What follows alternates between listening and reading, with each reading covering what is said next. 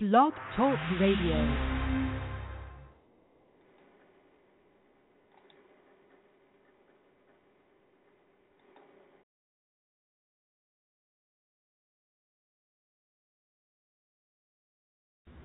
Hello, and welcome to Small Business Digest Radio. My name is Don Mazzella, and I am your host for a program devoted to identifying strategies and suggestions to help small business managers increase profits, add sales, better manage cash flow, improve employee management, and streamline operations. Our guests are other entrepreneurs and experts offering their solutions to the problems and opportunities facing small business leaders. Our aim in each program is to provide one or two thought provoking ideas or suggestions. So follow us on Twitter at hashtag 2SBDigest or at our website at www.smallbusinessdigest.net.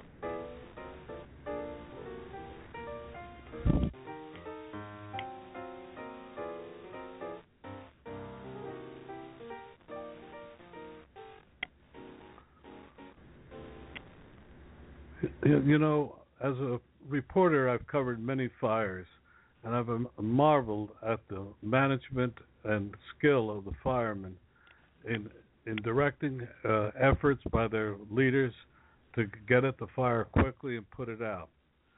So it was very interesting when across my desk came a new book, Light a Fire Under Your Business. I thought it was funny, and when I found out that I loved the title, and when I found out it was written by an ex battalion chief, I had to have him on the program. Uh, Tom Pandola uh, has written a fascinating book. He's also, uh, after retiring, a successful manager. And, and Tom, welcome to the program. Thank you, Don, for having me. I appreciate being here. Well, first, as we ask all our guests, tell us a little bit about uh, yourself and your personal background before we get into anything else? Well, I grew up in Los Angeles, uh, and that was a long time ago. And I spent um, 25 years on the Los Angeles City Fire Department. Worked my way up from the fire academy as a firefighter and up through to uh, battalion chief, and held different uh, assignments around the city. And and I like to say that you know typically in Los Angeles we we handle fires, floods, riots, earthquakes, and more. And um, then after my fire service career had ended, I went on to work in different business positions and leadership positions, and um, that kind of leads up to where the book came from. I'm married and I have three grown uh, sons.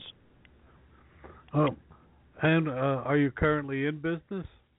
Yes, I, I'm currently a uh, director of communications for a uh, the largest nonprofit air ambulance program uh, in California. Hmm. Well, now let's talk about your book, which uh, I went through and I saw a lot of very interesting things. What's the main premise uh, of uh, your management style, and how does it apply to small business?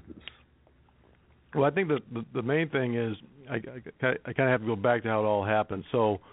Um, my co-author Jim Bird and and I both worked in the fire service, and he was a captain at at one point, and then. Uh, we after our fire service careers were over, uh, he he had actually been working part time in the Fortune 500 doing certain things for a particular company, and then went on to work for a couple more.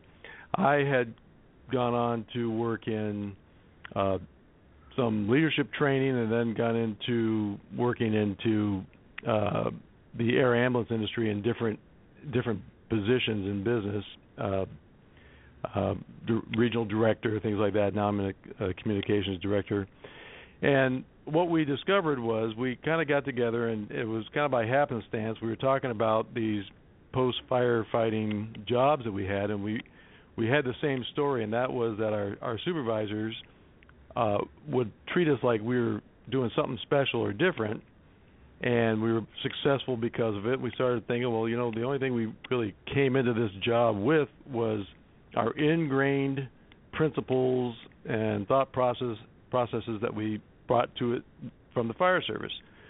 So we sat down. We were trying to figure out what is it that we're doing, and that's the result is the book. And and basically we we talk about how how the fire service in general. And you had mentioned earlier in the introduction, you were talking about how firefighters have to respond to a variety of uh, situations, and they need to be able to go to work right away, take care of the problem, and they don't ever give up until the problem's been solved one way or, or another.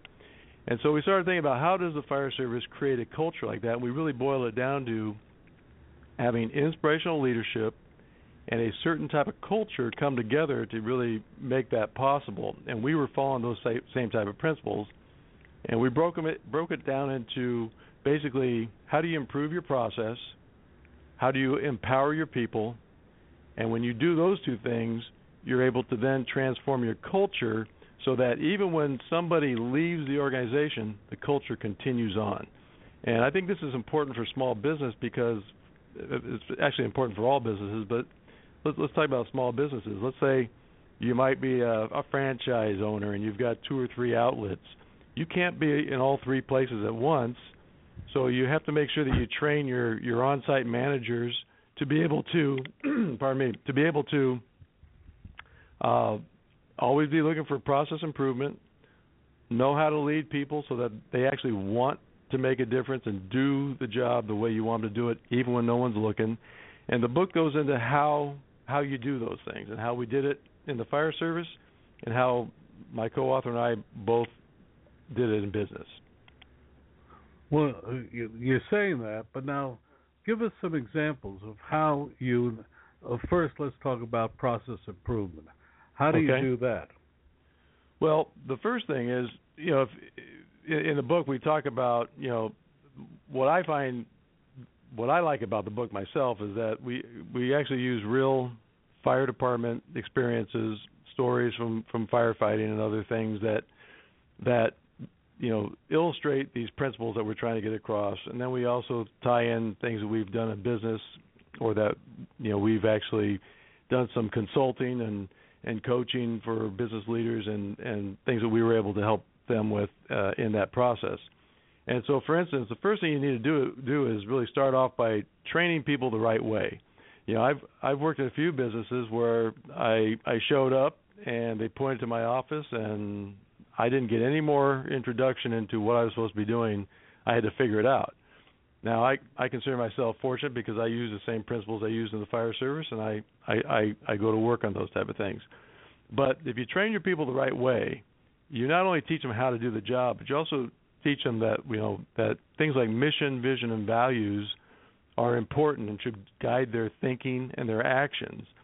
And we go into depth on what is a a, a good mission statement for an organization, what is a good vision statement for an organization, and what are the values that individuals will use to to uh, make that vision a reality.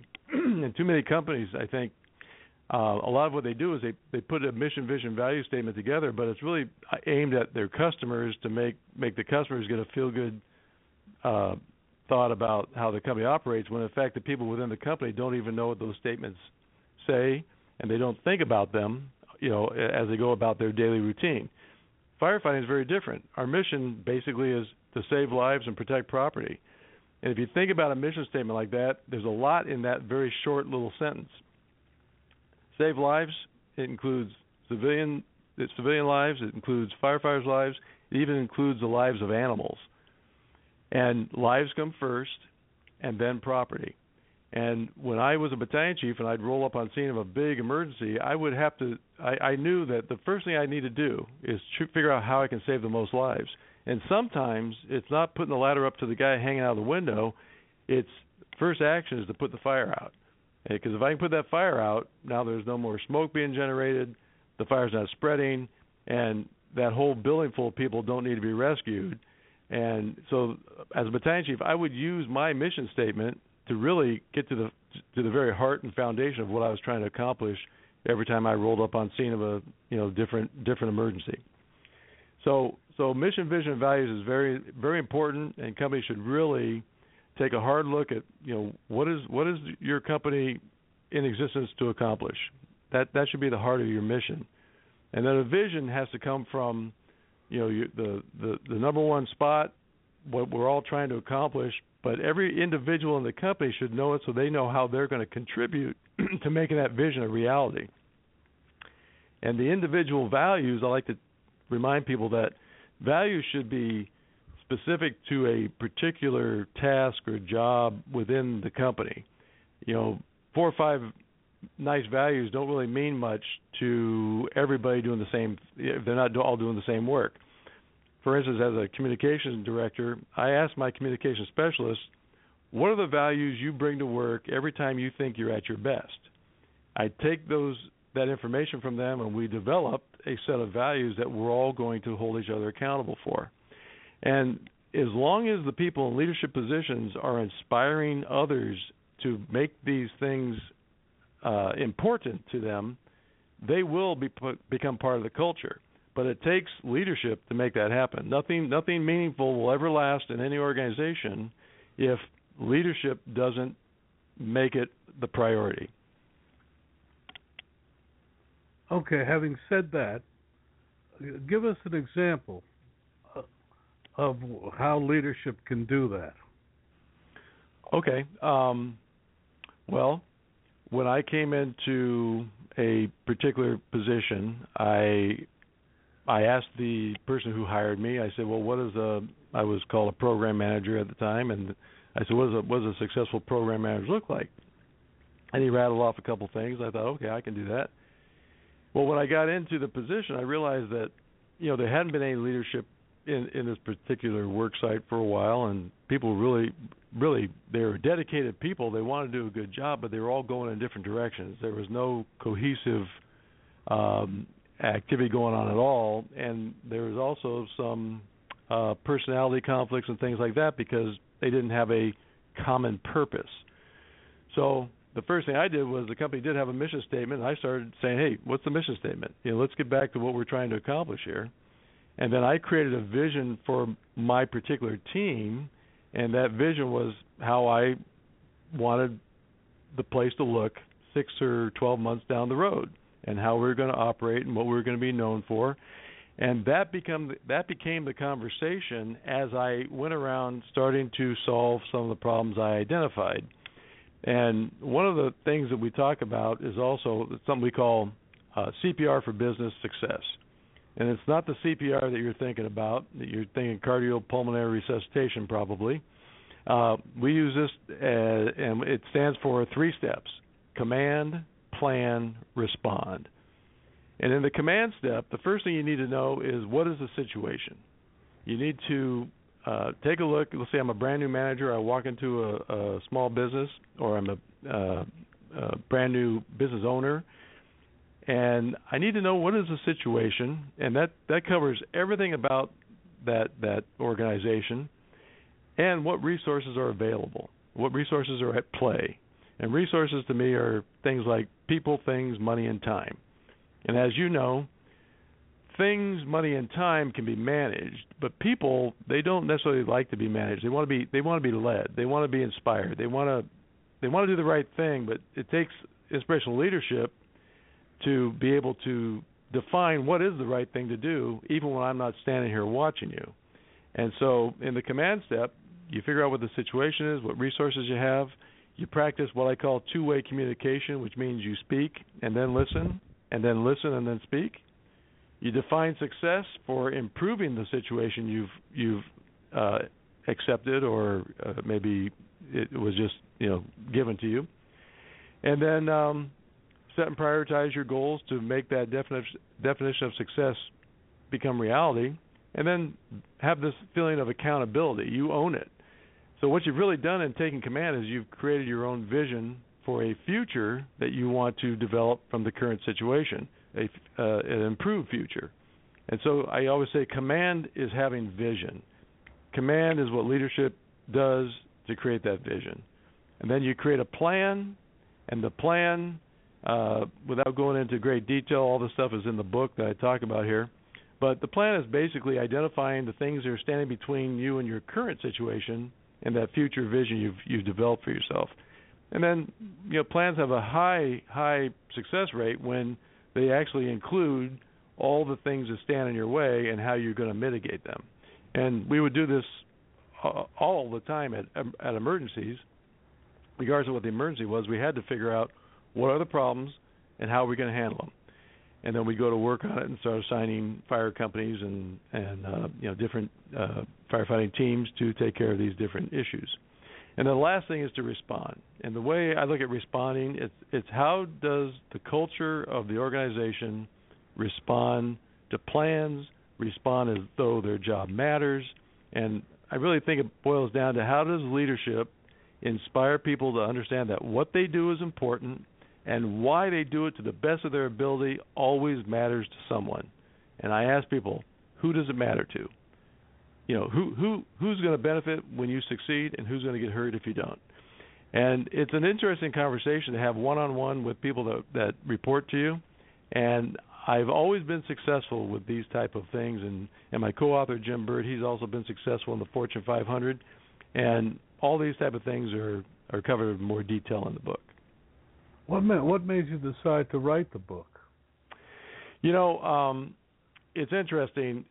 I, I would have never even thought about doing something like this. And when Jim and I we had worked together years ago at uh, a big station in Hollywood uh, which is part of the Los Angeles City Fire Department, and we we you know had a friendship basically, and then he went his separate way, I went my separate way, and one day we just by happenstance we were actually talking on the phone, and in discussing these things, we you know I, I said you know what I said you know I, I was teaching another. uh I was working for another company that they did some adult training and leadership type things and I said all the things that we did on the fire department, all the things that we took for granted, they don't exist in a lot of organizations in business. And and and we Jim and I worked in very different industries. He worked in the um you know he, he they were they were they were selling shampoo, you know, where he worked and it was a big company.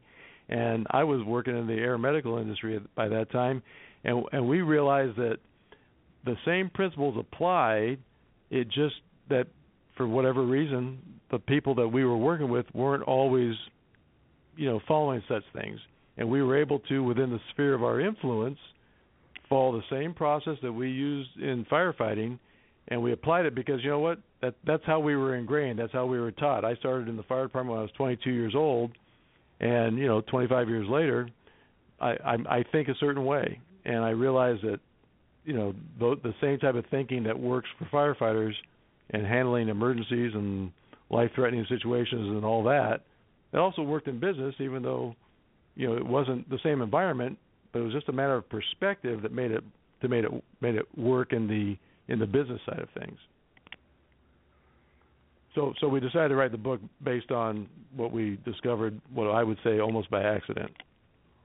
Well, um, um, in many cases that's that happens, but in your experience, what are the three key things that you would, uh, if if a small business owner came to you and said, uh, Tom, out of all your all of your experience, what are the three things you learned that you'd most like to pass on?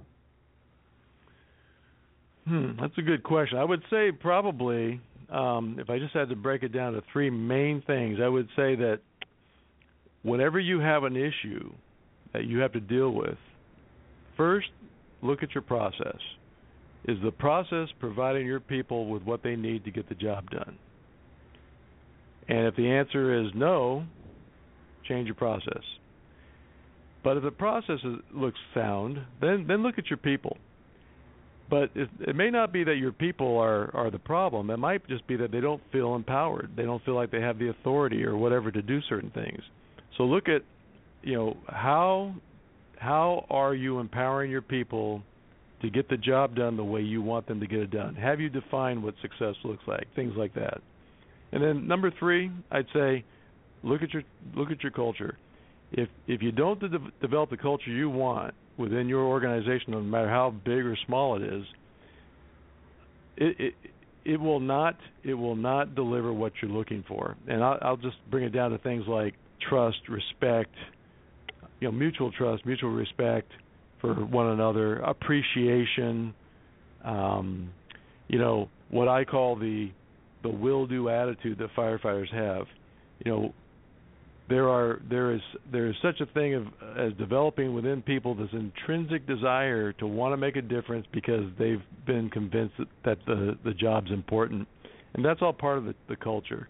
So I think if you really look at your process, your people, and your culture, and you design it the way you you want to see it, I think those would be the, the main three things I would I would share with people. And and in the book, in Light a Fire Under Your Business, those are actual the three parts of the book.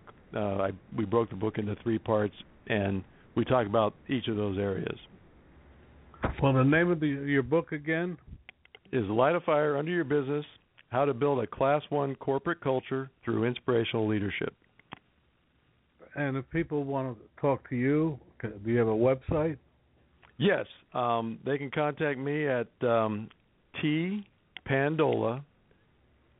Actually, they they can they can just go to the website and there, there's a way to c- contact and it's it's www.thirdalarmleadership.com. Is third uh, spell it out. This is radio. It, it it's T H I R D A L A R M Third Alarm Leadership L E A D E R S H I P dot com. Well, uh, Tom, it's real been a pleasure uh, talking with you today. Uh, it's, it's, fascinating. We want you to come back and talk more about this. I'd love to. Uh, thank you again. All right, Don. I really appreciate the opportunity. Have a good day. You too. Thanks.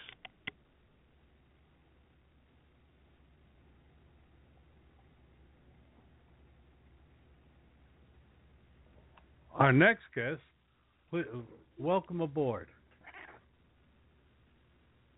Hello. Hello. How are you? I'm great. How are you? Is this uh, which one of the, your two partners? Who's this? Uh, who is this person? This is Allison Tolbert. Allison, welcome back to the program. Uh, you were on a, a, about a year ago, if I recall correctly. I was, I was. And uh, I enjoyed it so much. You have a very interesting company, which I'd like to, you to tell our audience about. Absolutely, yes. We are very unique as we, um, my partner and I, we do walking food tours that are dedicated strictly to desserts and sweets. So we take you through Manhattan, the different neighborhoods in Manhattan, and introduce you to what we think is the sweeter side of New York City and take you to about six, four to six different uh, tastings of what we think are the greatest desserts here in New York. Well, I happened to run into one of your groups about uh, a month ago, and uh, I, I I never saw a more enthusiastic group of walkers than you in that particular group. I, they were going from one sweet shop to another, if I recall. Uh, if I'm right about that. You do ice cream tours and different things, if I recall correctly.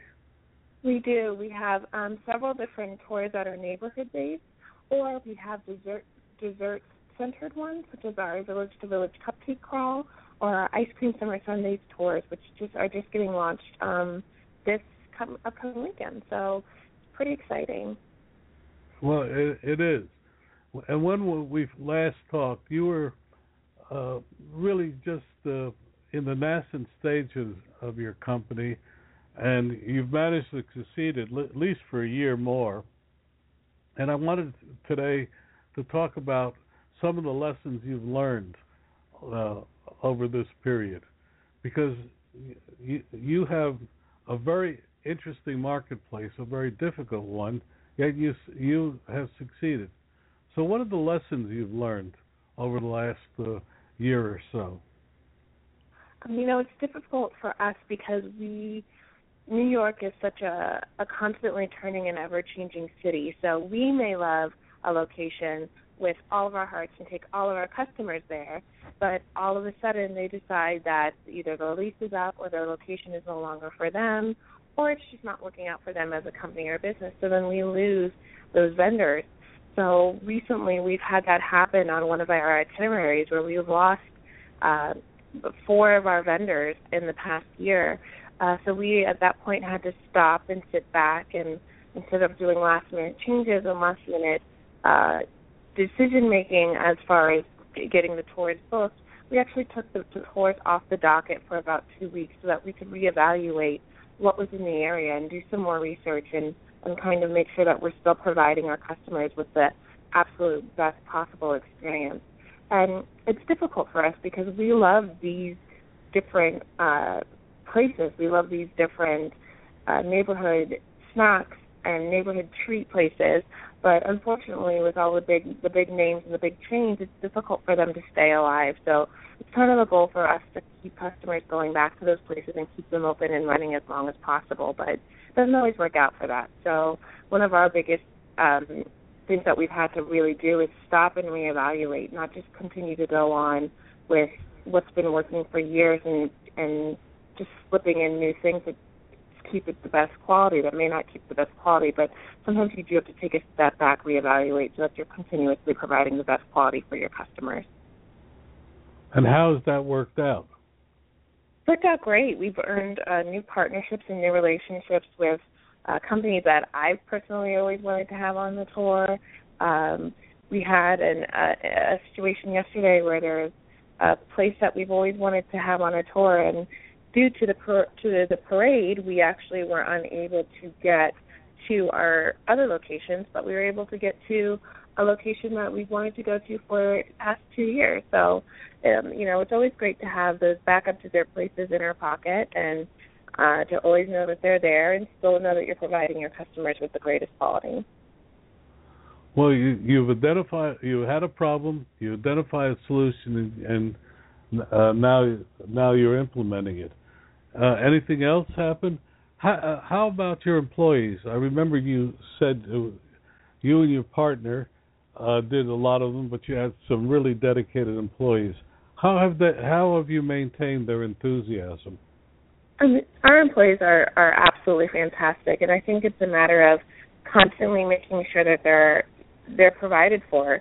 You know, we've had instances where we have third party third parties who like to book our tour, and then something happened with their system, and our tour guide had already rearranged her uh, schedule, but now we were canceling on her, and you know that's not fair to our employees. So we always try and and and keep the fairness of our employees. They're taking a lot of time out of their lives and their schedule to work for us, which we are ever appreciative of because we wouldn't be the company we are without them, without their quick thinking, without their knowledge of the city. Um, we recently just also had a little bit of a dessert party with our employees and our new welcoming and our new intern. Um, and we just try and make sure that we keep our employees continuously happy with the company that they're working for because there is a lot of competition out there. We have some great tour guides on our staff and they're licensed and they're a uh, you know, they're a uh, hot commodity in this city and we just want to make sure that we're continuously providing them with the best experience that they have so they can continue to work for us in the years to come. Well, how long now have you been in existence? We will be celebrating three years in October. So you're at the critical year where uh, uh, many family, uh, many uh, small businesses uh, suffer the uh, pangs of growth. do you have any plans now to grow into other cities or? we do. I don't know if we're necessarily looking to grow to other cities. Our marketplace right now is really is in Manhattan, and you know, the city is constantly changing and growing enough that we can always provide our customers with new and exciting itineraries and experiences. So what we really are trying to do is work closely with the city. Um, my partner recently uh, made a move outside of the city, but she's back and forth a lot. But she's working on the, the company on a more full-time basis. So we definitely will be growing within the next year. Uh, but we will kind of really stick to keeping our our, our company and our business in the greater New York City area. How how about you? Do you still like being an entrepreneur and a small business owner? I love it. I think you know my whole life and existence since I started singing and dancing at age six has been to be an entrepreneur, um, whether it's promoting myself as a performer or pro- promoting myself as a business owner. It's kind of in our blood, and that's how Sarah and I started this business. We met on the national tour of Disney's Beauty and the Beast as performers, and we were looking for an outlet for ourselves as a way to uh, make money and do something that we continuously can actually truly enjoy doing. And I think as an artist, you're automatically an entrepreneur because you're consistently, like I said, um, selling your art and your performance and who you are as a performer. So that the entrepreneur part and and enjoying it is just kind of ingrained in who we are. So it's not much different from that as opposed to um, being a business owner as well. If I recall correctly, aren't aren't you also an actress and, and dancer, or we are? I... Yes. Yep, uh, we are both performers, musical theater performers. Um, are you still pursuing that as well? Very much so. Oh, well, uh, would we have seen you in anything recently? Uh, my most recent production I actually went out west to Portland, Oregon, to do a production of Dreamgirls. Um, but anyone might might have seen Sarah and I all over the country. We've both been on uh, three different Broadway national tours. My last Broadway national tour being Catch Me If You Can, um, and Sarah was and I were both on the national tour of Disney Beauty and the Beast together. Oh. Now, being an experienced entrepreneur, what are the three things that you would say to us, um, to our audience you've learned that you'd like to pass on? Um, the first thing I would like to say is to really use the resources provided by your your city, your town locally. Many universities provide free uh, workshops and opportunities to learn more about becoming a growing business, and a lot of people don't take advantage of such wonderful and often free opportunities. Um, something else I would say would be really focus on knowing your clientele uh, people tell you all the time what they want and what they would love to see, and you have to listen to it. And if you listen to it, you're going to find success in that because the people are telling you what they want and what they're willing to pay for. And if you're willing to listen to that, you're going to be willing to make money as well. And the third would probably be also to really appreciate your employees no matter what. Uh, they are the heartbeat of your organization, and they are often the face of your organization. So as long as you continue to treat them the way that you would want to be treated at all times, then you're going to find yourself in a successful arena.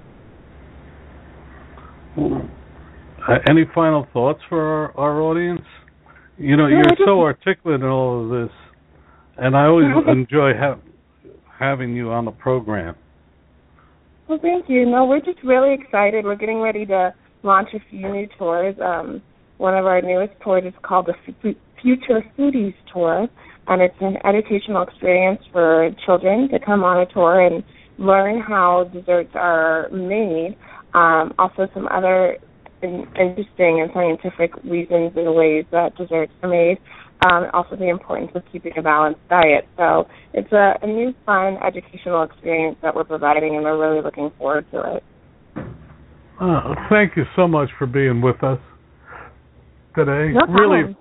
Uh, uh, really appreciate it, and look forward to. Uh, we're going to have you on again next year because you're one of the prog- uh, one of the uh, businesses we've been following, and when we uh, when you first appeared as one of the mo- most uh, listened to programs we've had. So I think, uh, and I think this program will be as well when they find out you're going to be back on. So uh, uh, come again uh, this fall, and we'll talk some more. Sounds like a plan. We look forward to it. Thank you. Have a good Thank day. Thank you so much. Thank you too. Have a wonderful day. Thanks for having us. Our next guest follows a, a recent program we had with the wine industry uh, spokesperson. Paul Leary is the partner in uh, Vintner in Napa Valley, and he's also a man who's raising additional capital through crowdfunding. Paul, welcome to the program. Thank you for having me. As we ask all of our guests first, tell us a little bit about yourself personally before we get into anything else? Certainly. I live in the Napa Valley and have done so for about 20 years. I live in the town of St. Helena with my wife and family. I've been here, as I say, for 20 years, primarily in the wine industry. Previous to my current venture, I worked with Duckhorn Wine Company in marketing and sales, and prior to that, I was the general manager of a restaurant in the Napa Valley called Tra Vigne, which has been around for about 30 years. Well, what's the name of your current venture? Blackbird Vineyards is the current venture that we're speaking of today. Uh, it's a producer of premium Napa Valley wine. Our first vintage was 2003. Uh, we're just about to harvest the 2003, excuse me, the 2015 vintage in about two months. Well, but you're also now trying to raise additional capital through uh, what is commonly called crowdfunding. Am I right? That is true. Uh, we are going the crowdfunding route uh, with a platform called CircleUp, and basically putting uh, the offering out there for accredited investors. Uh, the purpose of um, the investment raise is to increase our production of uh, the wines, which requires a good amount of capital. Well, what made you decide to try it this way? Absolutely. Uh, there's a broad base of individuals that we can reach beyond our own networks. We can use, of course, our own contacts within the organization, our clients, our customers, our LinkedIn networks, et cetera. But we wanted to be able to put it out a little bit more broadly uh, to accredited personal investors, not necessarily institutions. We don't want to go that route. Uh, so this uh, offered us that sort of platform. So, what are you offering of these investors? So it's a Series B offering uh, to come into us, and it's basically the offering of um, equity stock that uh, we have a full plan of how we will grow the brand, and an exit strategy. You know, could be anywhere from five plus years from now. That uh, when we monetize the brand by you know potentially selling it to a financial partner or a strategic partner within the industry, they could get a return off that. Of course, it, you know the wine industry. There's a lot of uh, great emotional investment that goes on uh, with people and their commitments. Not necessarily a software return, but you can get some some solid returns off wine industry investments. Is there uh, well, wine connoisseurs uh, and the wine industry in general is one of people with very strong feelings and very uh, emotional feelings is that entering into their decision making, do you think? Absolutely. I think you touch on a really critical point. Wine to people is highly personal and highly emotional. And in that regard, it's also very tangible. People can see, feel, and literally taste the product. So it's a consumer package good in its essence. So when you get potential investors interested, they know they can be a part of something that they can you know, talk with their friends about, network, or you know, bring to their friends and be proud as an investor of a Napa Valley winery, specifically Blackbird Vineyards. Oh, but you have to be a qualified investor in order to do this. And and what is a qualified investor? You know, there's an accreditation that the CircleUp platform does that just has to do with you know your income level, uh, your ability to understand risk uh, with these sort of investments. It's nothing outside the ordinary of how any uh, potential investor would consider an option like this. But but in in your case, you you you have something very tangible, but, also something that takes years to mature. You harvest a crop in two months, but you're really not going to sell that for some period of time. Is that enter into their equation, and is also that something that people want? Yeah, that's a great question. The beauty of this Series B raise right now is that we've been doing business for coming up on 10 years. So we have existing sales channels, we have existing product in the market, and the pipeline of product development, as you say, is long. It can be anywhere from six months for a rosé or white wine up to two years, you know, to bring a product to market from its from its harvest date. So there is that reality. They're long production uh, cycles, but the beauty of the Blackbird Vineyards brand is that we already have a lot of those established channels and a phenomenal pipeline of product over the next number of years to offer our clients um, and talk with uh, investors about.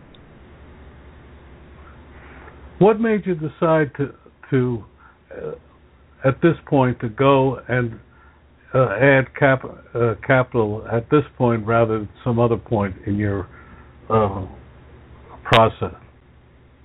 Certainly, we, we had a Series B round, or pardon me, a Series A round a few years back, and the Series B round, you know, as we look at trying to grow uh, our inventory, there's this there's this tipping point where the business throws off uh, the right amount of cash to fund that production. We're just prior to that tipping point, uh, so we need that capital to be able to grow the right products at the right quality levels.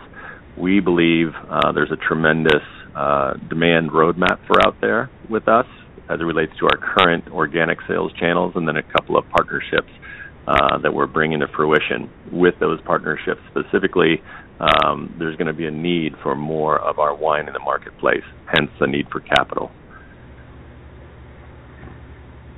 If you had to give, you've been in business uh, 10 years, you've been uh, fairly successful at it. What are the three lessons you've learned in those 10 years? I think you know the first uh, one is to understand your specialty. What is your product? Who is your market? Do you understand your competition? So basic market intelligence. Second, really understand your customer. Who are they? Why do they buy your product? And how are you taking care of them and making them a loyal client? Because wine, as you mentioned earlier, is a very emotional product and a chance for people to really become attracted to the brand and an ambassador for the brand. So really understand your customer and take care of them. And third, I would just say in our product in particular, never uh, skimp on quality. Always focus on quality and know that this is a lifelong um, journey and a relationship that you really want to create with your client that requires that consistency year after year. If people want to learn more about your product and and your Series B round, how did they do it? The best way is uh, the Blackbird website is blackbirdvineyards.com. And for the Series B round, the crowdfunding platform is CircleUp. So that's circleup.com. You could type in our brand, and then it'll lead you through a process to become a registered and credited investor. And then you will be um, on the platform, and you can be um, involved in the Blackbird Deal Room, where you can learn more about our brands and its offering. Uh, really glad you came and joined us today. Uh, you're the first guest we've had in our two years that uh, is in the situation you are. But we'd love for you to come back in the fall and tell us how things worked out. I would love to do that and look forward to it. Well, thank you again. My pleasure. Our next guest, Anne Miller, was on our very first program. Uh, and one thing about Anne, I've never talked with her that I haven't learned something. Anne, welcome to the program. Hi, Don. Thanks to be here. Great to be here, rather. Well, it's great to have you back. You know, it's hard to imagine it's over two years since you, you last appeared, and that's my problem, not yours. Well, because time flies. when you're having fun, lots exactly. happened to a lot's happened to you in those two years. All most of them for the good. Uh, right, right, right. Uh, uh, tell us a little bit about yourself personally before we. I know a lot about you, but our audience uh, probably forgot. But uh, please tell us a little bit about yourself. Okay. Uh, I'm basically your presentation lady. I have always been fascinated by the communication process. I started out as an English teacher, always wanted to act, and that's certainly one type of communication. And then I, after selling and being on odd jobs on Wall Street and in the media business, I got into the training industry where I'm helping people develop their skills so they get the results they want. Again, direct communication kind of endeavor, and it's something I'm fascinated with, and I'm always happy to help people get what they want. Well, you've certainly helped me in the past, so uh, I'm glad you're on the program. I, would like today to talk about um, small business have, uh, often concentrate on talking with the, their customers and forget their employees. Uh, but what I'd like to talk about in general, what are the principles of communication that uh, that small business owner, 59% of our audience are presidents and or, or uh, owners, and what can they do to improve their communication with both their staff and, in fact, to unify it? Because we had earlier on the program uh, two people talking about uh, unifying staff uh, to encourage them to focus on what the company wants to do. So, how? What are some of the tips that you've learned over the uh, your time that uh, our audience might be able to apply? Well, I think more t- more than ever today, transparency is really important, particularly with the millennial generation and with all the electronic, uh, you know, social media. Uh, people really resent when they don't know what's going on. So while I think it's always been true that management that communicates with the teams and the and the workforce has been a good thing. I think it's really important today to be honest with people, to have opportunities for them. Well, a couple of opportunities. One is for senior management to interact on some regular basis with their employees or in the factory or in the stores or wherever they may be. They need to be visible, they need to be seen, they need to be listening to them to find out what they're interested in, what's important to them, particularly if they have a lot of millennials on their team because millennials like to talk and feel like they're a part of something. So I think being visible and being open to hearing other people is important. I also think that giving people an opportunity for collaboration has become increasingly popular and proven to be highly effective. So that your offices are set up not in isolated cubicles, but there are areas where people can congregate and swap ideas informally. Or there's a coffee kitchen center where people can get together and talk, and it's not frowned upon. It's understood that's good use of time. One of my accounts, and I'm sure most of us can't do this, but one of my accounts even has a bar in their facility. It's a dot com company, and uh, there's happy hour you know after a certain hour uh again uh, people work better when they feel they're in an environment that's collaborative and working together so i would say those are two things which is to be visible and to interact with people and to create both physically and culturally the idea that collaboration and communication is open for everybody I think that's really important. You know, uh, with all the restrictions about sm- smoking, there used to be that the smoking dock was a place where information got exchanged, but that's yeah, not there's no more smoking dock.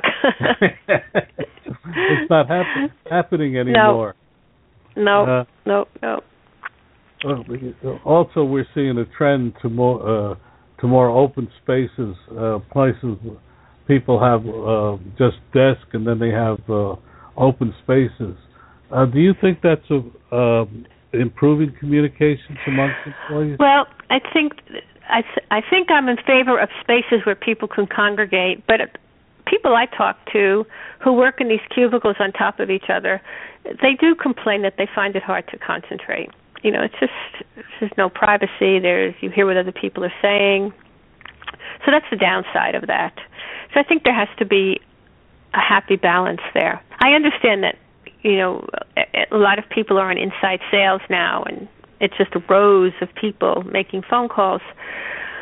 But there needs to be a break from that as well where they can go off and and not have to just listen to everybody next to them. Well, you know, uh, one of the things that I found found talking to small businesses is that the last four year or five years with in this uh, recessionary period, where many companies were uh, were at the point of closing doors, there was a great deal of uh, tension build up, uh, and a lot of it has not dissipated. How do you deal with situations like that? i'm sorry i missed the word that you said there's a lot of what that has been built up a lot of uh, anger, frustration, and fear has been uh, because uh, companies were on the brink of failing. Uh, particularly Mhm. smaller companies, and uh, oftentimes management was not communicating with employees, and and also in bigger companies, there's been tremendous flattening of the uh, uh, t- uh, layers of management, and all of this Right. has led to kind of a um, a fear mentality within companies. Uh, how do you deal with a situation like that? Well, We I, Go ahead. I think there are two things there. I mean, nobody has a secure job anymore. You know, the 30 years in the watch are gone. And so I think everyone has a healthy awareness that they're not indispensable. And so people really do have that lingering fear and it's a lot of the reason why so many people don't take vacations and don't take time off because they don't want to be seen as a lesser contributor, which is really sad. I mean, very, very sad. On the other hand, I think the way you minimize fear and anxiety is to a be transparent in what's going on in the company, and two to demonstrate to employees how they are valued, and by that I mean uh, training them, giving them training, saying, "Hey, we recognize that you're important, and we're making an investment in you." Uh, asking, getting them to you know take different jobs if that's possible in a company, so that they see that they're being developed. Um, so anything that a company can do to make somebody feel they are valued can balance that reality that people can be let go at any time. Uh, I think the best companies have always invested in their people.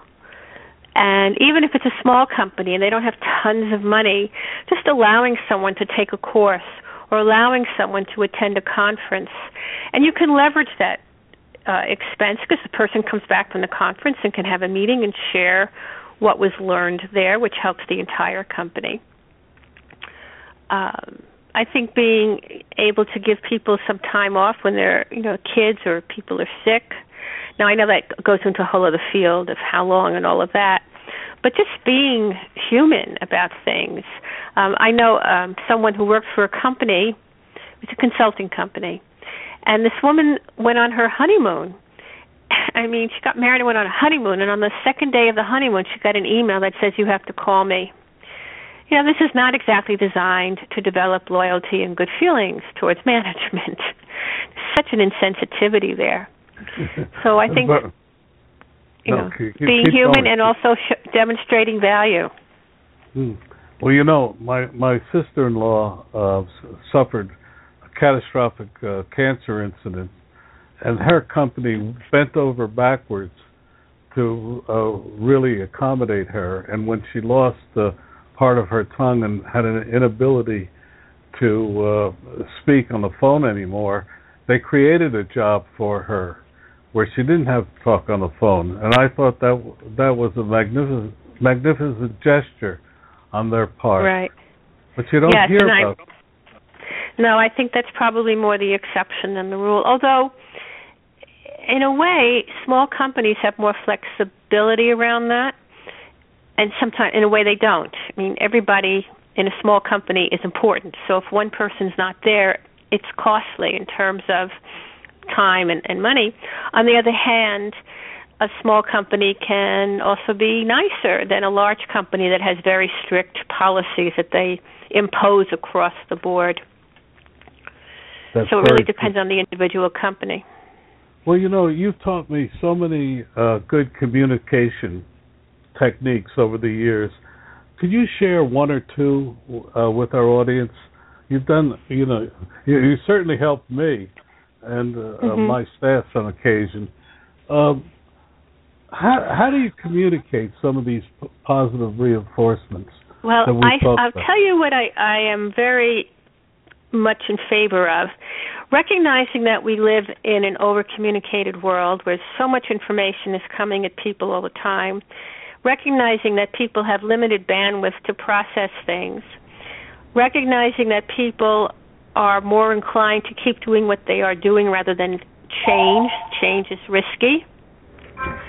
I think that people today who want to be good communicators really have to master the art of metaphor. Uh, because metaphors have a way of framing an issue quickly vividly, dramatically, and the person gets it right away. I was struck by that this week. Um, I don't know if you saw the eulogy that Obama gave at the church in South Carolina. Did you happen No. to catch that?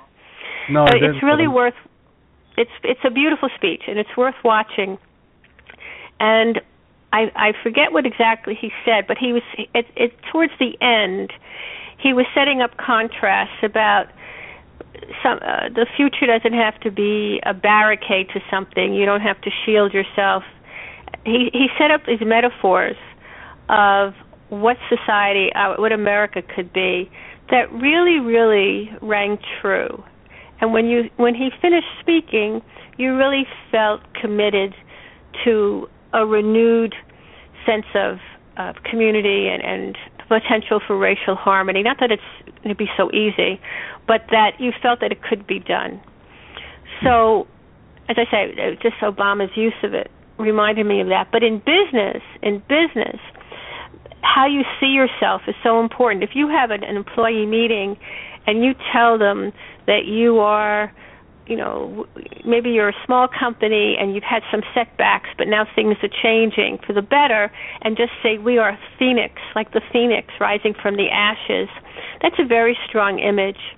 And if you had little phoenix pictures of phoenixes around and handed them out, I mean, you could instill all kinds of of optimism in people and commitment to a new future just by using that metaphor.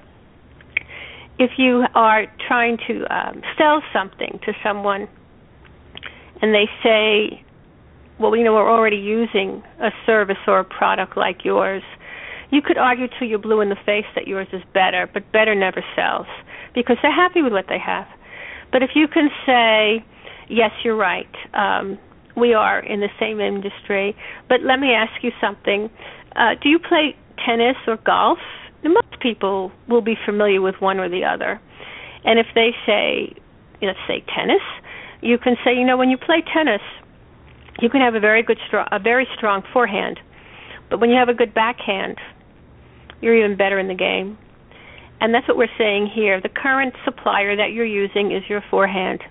Add us to your list of recommended vendors. Make us your backhand because together we will help you grow much more effectively in your market. Now, if someone plays tennis, that analogy actually makes sense because you are better when you have a strong backhand. And so, you know, it, it, it's a way to uh, make somebody see something a little differently and get it to your point of view. That's a tremendous. I'm going to use that.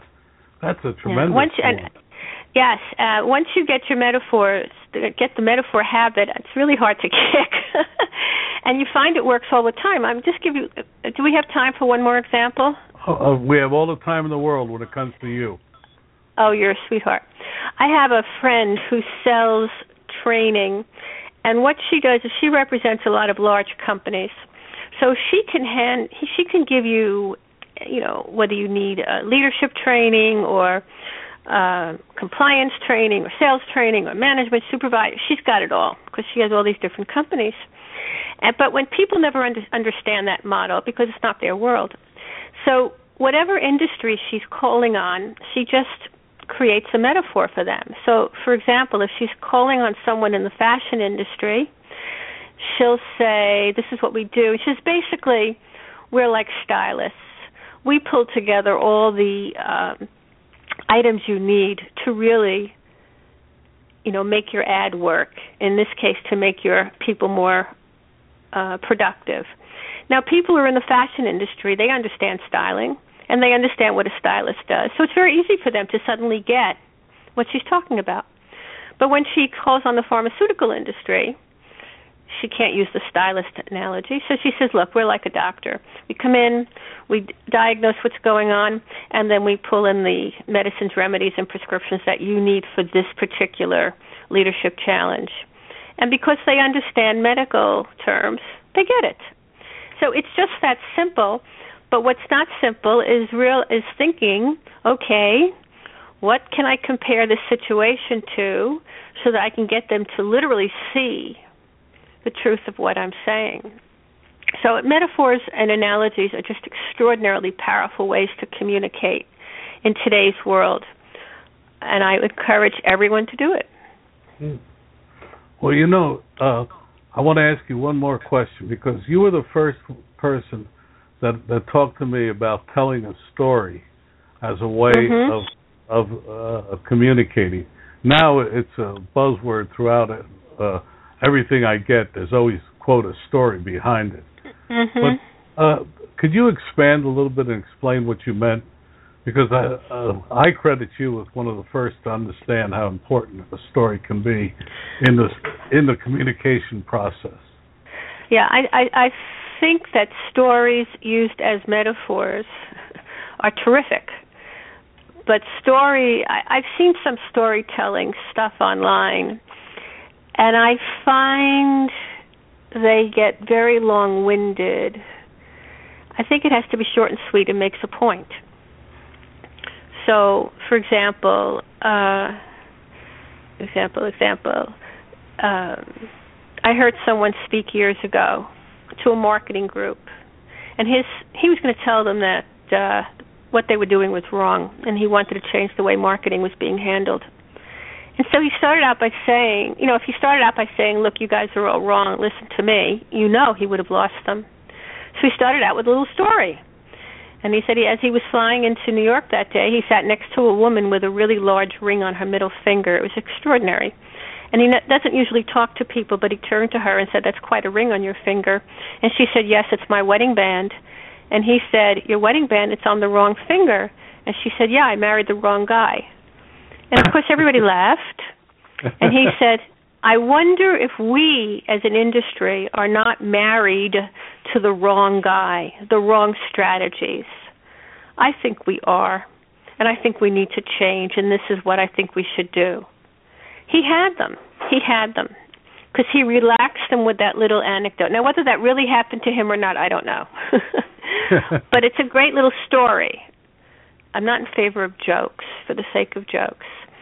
But to get in a long-winded story, I think, at least in my world, doesn't work very well, and that could just be because I'm one of your basic, always busy New Yorkers.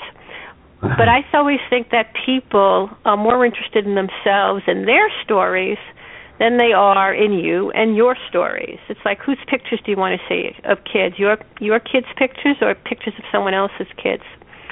so, sto- but stories and and uh, analogies. Look, you had Aesop's fables, Christ told stories. Um, yes, they work, but they have to be crafted. They have to be short, and most important, they have to be relevant to the point you are making.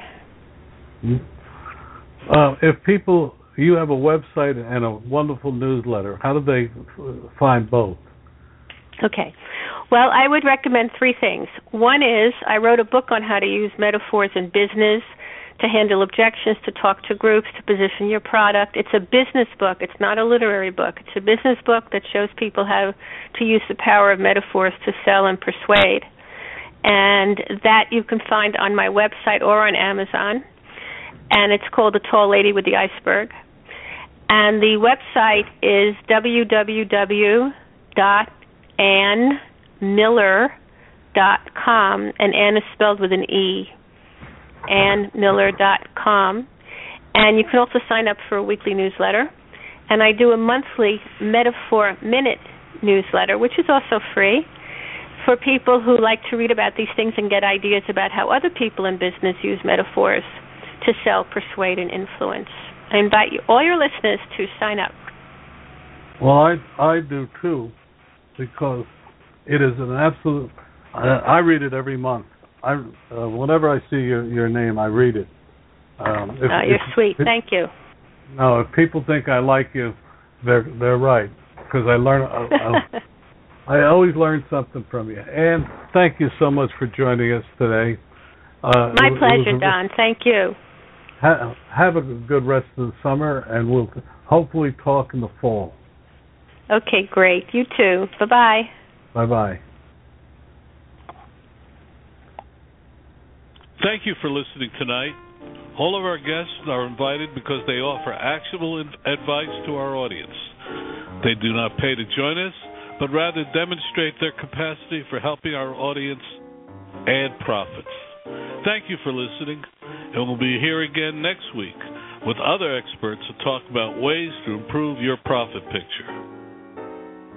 Remember, we're here every week at blogtalkradio.com slash small business digest. If you like what you heard today, tell others about our efforts. If you would like to be a guest or suggest topics for future hours, email me at info at smallbusinessdigest.net. That's info at smallbusinessdigest.net.